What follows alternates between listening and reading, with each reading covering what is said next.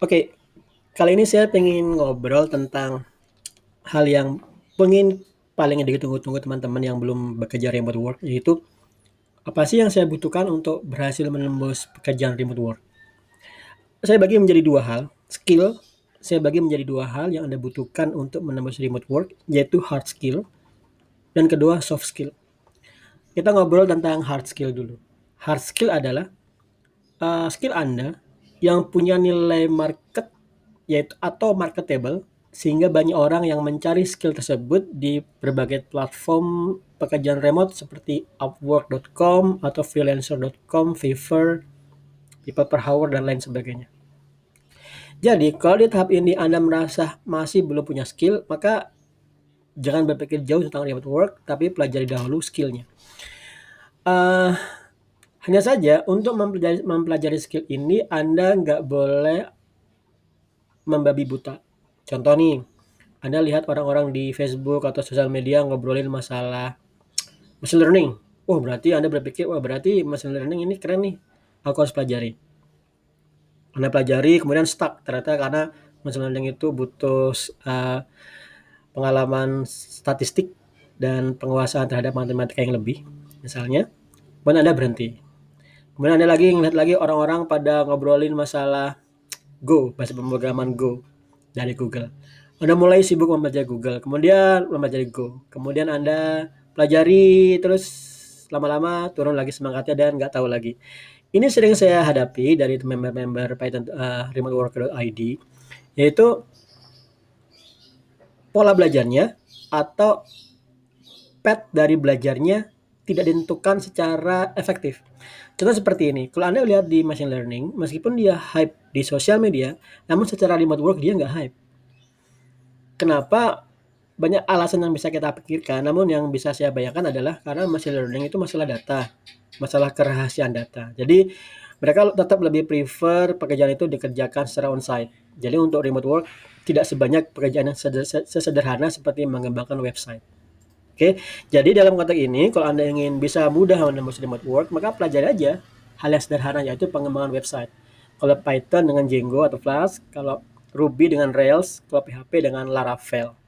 Nah, jangan pelajari yang lain-lain. Kenapa? Karena kalau Anda hanya melihat skill yang tersedia atau tag yang tersedia, maka Anda, anda akan overwhelm, akan information overflow, yaitu terlalu banyak yang harus Anda pelajari Anda bingung dan Anda begitu mulai mempelajari justru ter uh, apa namanya?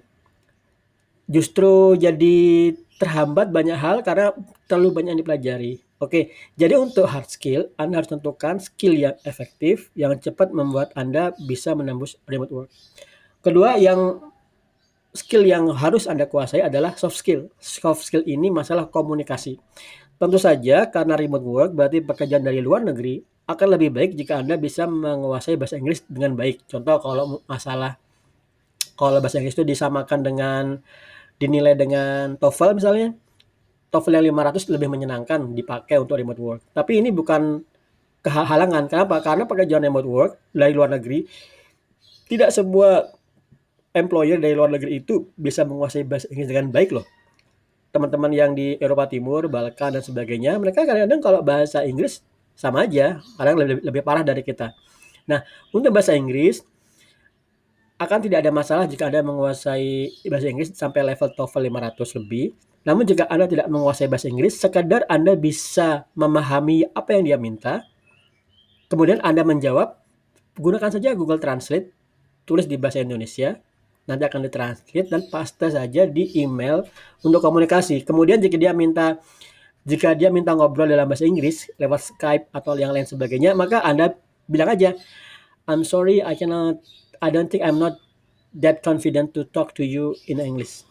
So, can we just using chat please? Kebanyakan hampir semua orang yang klien yang semua semua klien yang pernah bekerja dengan saya tidak mensyaratkan kita ngobrol dalam bahasa Inggris lewat chat atau video. Jadi untuk bahasa Inggris kesimpulannya adalah bagus kalau Anda menguasai bahasa Inggris dengan bagus, tapi jika tidak pun tidak masalah gunakan Google Translate. Nah, itu masalah bahasa Inggris, tapi di lain bahasa Inggris adalah masalah komunikasi. Masalah komunikasi ini bukan sekedar penguasaan bahasa loh ya, tapi masalah bagaimana kamu bisa menjalin hubungan dengan baik atau membuka percakapan dengan baik di klien.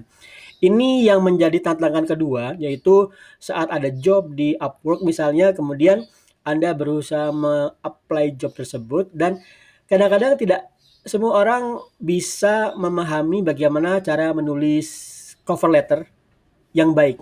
Kan mereka akan kebingungan karena um, gimana caranya ya, formula apa yang bisa saya pakai untuk menulis cover letter dengan baik agar saya diterima oleh klien. Oke, ini bagian yang uh, kami ajarkan juga di remoteworker.id. Nah, selanjutnya adalah Anda harus memiliki komunitas remote work. Ini penting karena Pak, karena pekerjaan remote itu pekerjaan goib. Kantornya nggak kelihatan, kliennya nggak kelihatan, tapi duitnya ada. Tapi kalau selama duit belum ada atau selama job belum masuk, Anda seakan-akan tidak tidak melakukan apa-apa. Beda dengan Anda misalnya sekolah. Sekolah berangkat 9 to 5, 9, 9 to 12 ya, berangkat kemudian ada temennya, ada belajarnya, kemudian kelihatan jelas sistemnya. Tapi kalau Anda mempelajari remote work, semua orang itu di dunia online. Jadi bergabunglah dengan komunitas online yang fokus membahas remote work, bukan membahas politik dan lain sebagainya, sehingga Anda memiliki momentum, memiliki atmosfer kerja bareng-bareng meskipun tidak pernah ketemu.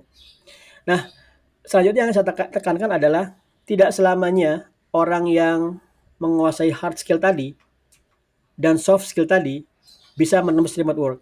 Saya punya banyak kasus di mana teman menguasai hard skill yang keren banget, full stack programmer yang full stack itu bisa membangun aplikasi dari nol dengan dirinya sendiri, bisa merancang, mengimplementasi, bisa mendesain, bisa bisa mendeploy.